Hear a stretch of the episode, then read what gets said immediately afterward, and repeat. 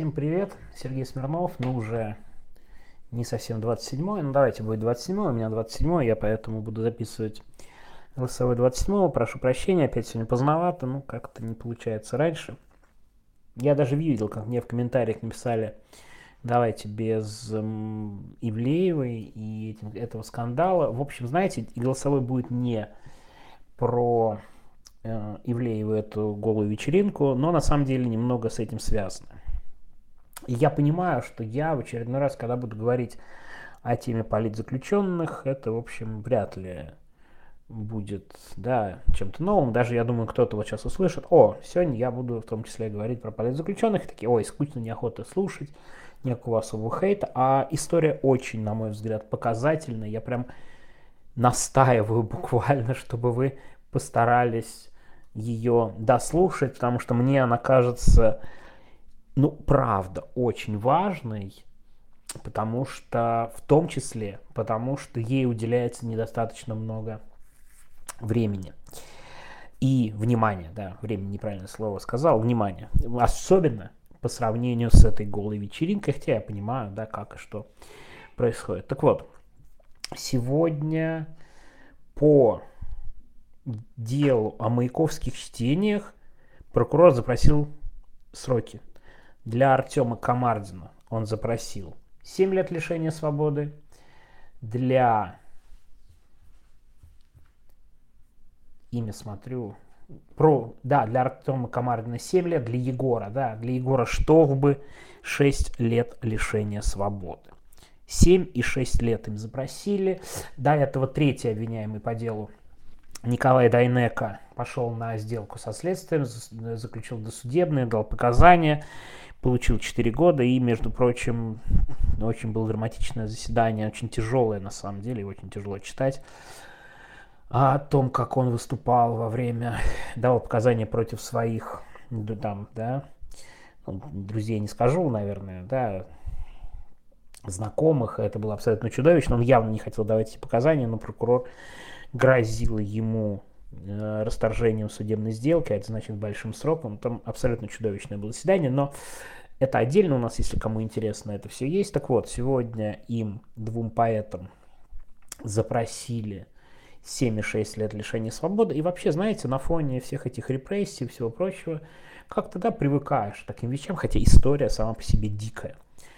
Но в этом деле есть, ну просто, на мой взгляд, очень значимое совпадение, просто максимально значимое совпадение, которое позволяет сравнивать сегодняшний режим с режимом прошлых лет. Ну, наверняка вы, да, слышали все эти на, наши же рассуждения про сталинский режим и про все прочее, но они обычно не имеют никакой базы, да, ну, то есть, ну, какая база? Никакой базы а, а, обычно все-таки у нас нет, действительно, продления сроков окей, как при Сталине и все там, да, огромные сроки действительно как при Сталине, но, пожалуй, на этом заканчивается вроде где Сталин, а где Э, да, сегодняшний день. Э, но вот именно по делу о маяковских чтениях у нас есть, как это ни парадоксально, ну практически прямое совпадение двух дел. Маяковские чтения вообще откуда они взялись? Это все началось с 58 года. А понимаете, да, что такое 58 год? Это та самая оттепель. Да, но при этом, знаете, вот оттепель оттепелью, но, знаете, режим-то был после Сталина довольно долго инерционным. Например, при Хрущеве были тысячи, при Хрущеве, подчеркиваю, тысячи осужденных по той самой печально известной 58-й статье. Тысячи, особенно в первый год. Но 58 год уже оттепель, есть некоторое такое общественное оживление и главное ожидание не просто десталинизации, но и продолжение вот этих изменений да, в стране. В 1958 году, когда открывают памятники Маяковскому, кстати, примерно в это же время открыли памятник Дзержинскому на Лубянской площади как символу десталинизации, ну, это отдельная тема. Так вот, когда открыли памятник Маяковскому, молодые люди выстроились просто в огромную очередь, чтобы почитать стихи Маяковского около этого памятника, и постепенно это стало местом неформальной встречи молодых поэтов, которые читали там, чужие и свои стихи. Но так продолжалось всего несколько лет. Потому что, да, собираться самим по себе, без всякого комсомола, и читать стихи, ну, это было определенным вызовом в советское время. Ну, представляете себе, да? Плюс оттепель была не очень долгой, и в итоге она закончилась. Ну, к сожалению, к большому, вряд ли могло быть иначе. Оттепель была недолгой, она закончилась, ну, она там разные имела этапы, но подморозку она такое э, очень скоро все ощутили. И вот эта молодежь, которая надеялась на перемены и все прочее, ну, представляете себе, там, фильм, всякие стиляги и все прочее, да, как бы такая-такая стилистика более западная, более прогрессивное общество, это партийным чиновникам не нравилось, комсомольцам и прочим это тоже не очень нравилось. Они решили немножко прикрутить гайки, а демонстрация поэтов, ну это вот такой практический вызов, что-то не согласованное с властями. В итоге в 1961 году во время Маяковских чтений, это было в апреле, произошла драка между дружинниками, которые пришли, ну и какими-то рабочими, которые пришли разгонять маяковские чтения.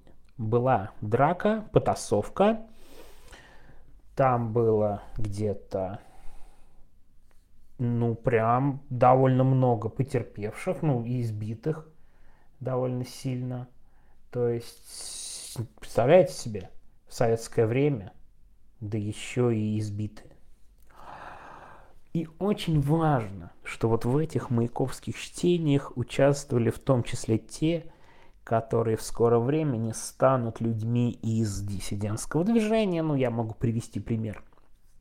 На тех маяковских чтениях и около, около них, да, и был, например, избит будущий, наверное, один из лидеров диссидентского движения Владимир Буковский. Причем его там реально подстерегли, избили, у участников Маяковских чтений были обыски. Ну, вот буквально мало что отличалось от дела 22 года, если вы... Э, ну, я сейчас перейду немножко к делу 22 года. Так вот, была реальная драка, сообщали о там примерно 50 пострадавших. Ну, то есть очень трудно, на самом деле. Я думаю, я вот сейчас... у меня сейчас нет перед глазами исторических документов, очень скупо об этом пишется. Ну, я сейчас не успел очень активно погуглить, но десятки потерпевших.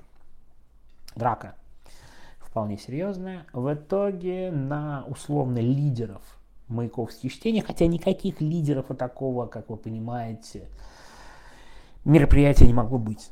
Просто на самых заметных людей завели уголовные дела за антисоветскую пропаганду по результатам вот этого разгона, недовольства и драки и им запросили и дали внимание точно такие же сроки, 7 и 6 лет, которые сегодня запросили участникам антимобилизационных чтений сентября 22 года, которых в буквальном смысле никаких драк, ничего подобного там не было.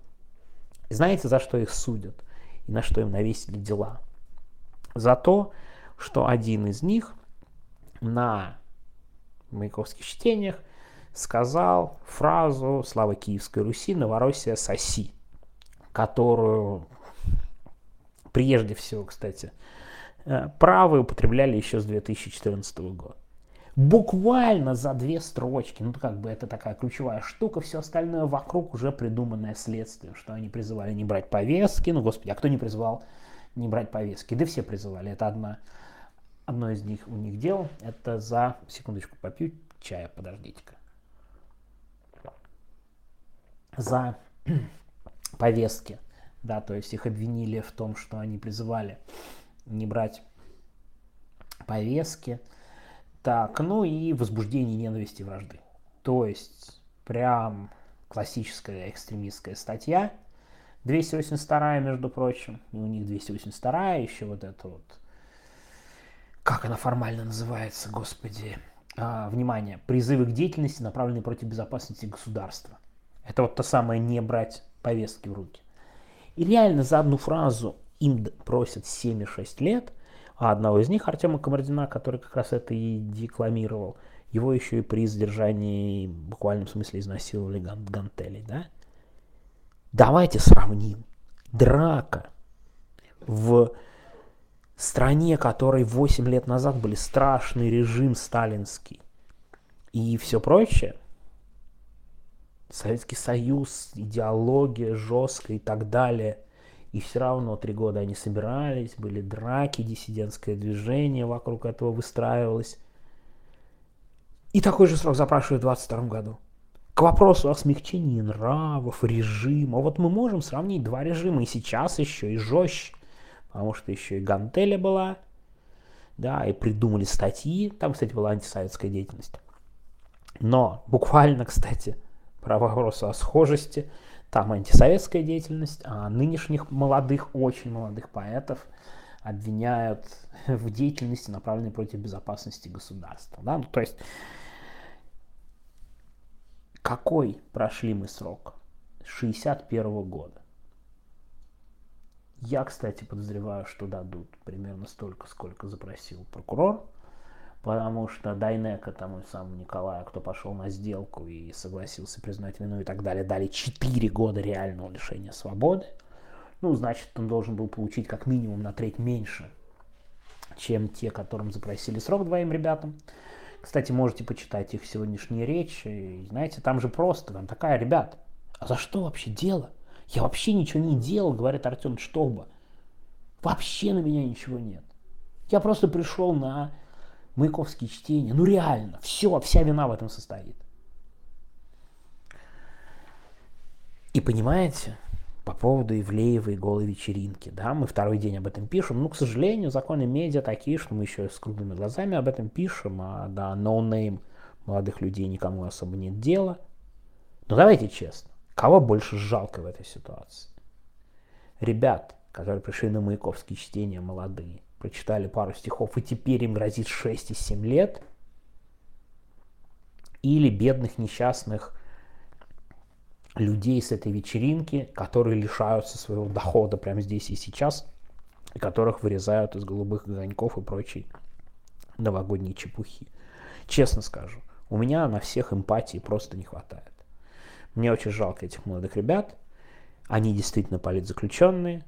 Эти двое достойно держатся. Они не признали вину. Они настаивают на своей невиновности. Оба в последних словах настаивают на своей невиновности, да, что довольно важно – по этому делу. И, ну да, и мы пишем эти новости про вечеринку. Но вот какие вещи происходят. И последнее, знаете, не могу не сказать, опять же, об истории. Я сегодня там выпустил про Америку ролик, но видите, у меня почти каждый день такой. Двое людей из э, тех, кто был осужден на Маяковские чтения, в итоге уже были героями моих исторических роликов. Это два довольно известных человека. Кстати, я уже сказал о Буковском, про Буковского у меня ничего не было. Чуть позже за Маяковские чтения был задержан Александр Гинзбург. То есть э, он тоже был по Маяковским чтениям, проходил, скажем так. Ну, там обыск у него был. И он стал одним из таких ключевых деятелей э, диссидентского движения. А еще и ну, двое других людей, которые прям были осуждены и получили 7 и, по-моему, 6 лет, я могу ошибаться, но вот что вот а им, по-моему, запросили и дали 6 и 7 лет, это, с одной стороны, э, Эдуард Кузнецов, люди совсем разной судьбы, в разные стороны ушедшие, но тогда ходившие на Маяковские чтения, и Владимир Осипов. Эдуард Кузнецов, он отсидел свой срок, он э, весь срок отсидел, потом вышел, и потом он присоединился к группе сионистов, которые пытались угнать самолет. Это история, она у меня есть на канале. Мне кажется, это очень впечатляющая тема, когда доведенные до отчаяния люди решают похитить самолет и на нем улететь из Советского Союза. И вот Эдуард Кузнецов Это один из людей, которые участвуют и были, ну, одним из лидеров группы, безусловно. Там была длинная тема, что им дали сначала смертную казнь за угон самолета. Потом была большая компания в мире. Но кто хочет повнимательнее посмотреть, может э, посмотреть ролик. Эта история, правда, впечатляющая, на мой личный взгляд. Эдуард Кузнецов, кстати, жив. Э, там был в итоге обмен. Их поменяли. В мире была прям компания в их поддержку. И он работал на Радио Свободы, потом уехал в Израиль. Эдуард Кузнецов так что вот такая легендарнейшая абсолютно фигура так, ну, такой диссидентского движения и такой очень жесткий шаг, конечно, с угоном самолета. Очень выгодный тогда для КГБ был и очень вызвавший большой резонанс внутри диссидентского сообщества и Сирии. Ну, в целом так нельзя делать была реакция, ну, не все так считали. А второй человек, про которого у меня тоже был ролик частично, это был Осипов – Владимир Осипов, интересной судьбы человек, он был сначала анархистом, потом его посадили как раз за э, маяковские чтения, и он там стал монархистом и русским националистом в тюрьме. Он из нее вышел, он стал издавать, причем под своим именем, диссидентский, такой русский националистический журнал «Вечи». И он прям подписывался своим именем, но его в итоге, как вы понимаете, еще раз посадили. И Владимир Осипов был одним из лидеров и участников стодневной голодовки протеста диссидентов в Мордовии. У меня о ней тоже есть ролик «100 дней». Акция протеста, голодовка, в том числе с разными заключенными. На мой взгляд, это такая очень большая тема, когда был абсолютно отчаянный протест. Никаких вроде бы шансов ни на что нет. И, в общем, никто не думал, что есть какие-то надежды, но, знаете, люди все равно боролись за собственное достоинство в э, лагерях политических, прежде всего в Мордовии. И лидерами, вот это интересно, что лидерами этой голодовки был вот, русский националист Осипов и, внимание, украинский националист Черновил. Черновил, Вячеслав Черновил, он, пожалуй, был самым известным тогда диссидентом, и тогда они объединились против борьбы с режимом Советским Союзом. Знаете, Осипов оставил воспоминание, что они с, э, со Славко, да, как Черновил, говорили, что мы будем решать все противоречия после крушения режима. Украина, Россия, националисты только после крушения режима, а сейчас нам надо с ним бороться. Так что вот такие известные люди тогда принимали участие в маяковских чтениях. И к вопросу о том, насколько похож сегодняшний режим на тогдашний, почитайте эти речи ребят. Мне кажется, это очень показательные слова. И понятно, что их мало кто прочитает из-за обсуждения голой вечеринки, но мне кажется, это очень важный политический процесс. Буквально из-за одной фразы людям запрашивают 6 и 7 лет лишения свободы. Ну вот и все. Не знаю, выполнил ли я просьбу не говорить о евреевской вечеринке или нет, но там было второе пожелание что-то рассказать про любовь, но, честно говоря, мне кажется, я тут довольно плохой рассказчик.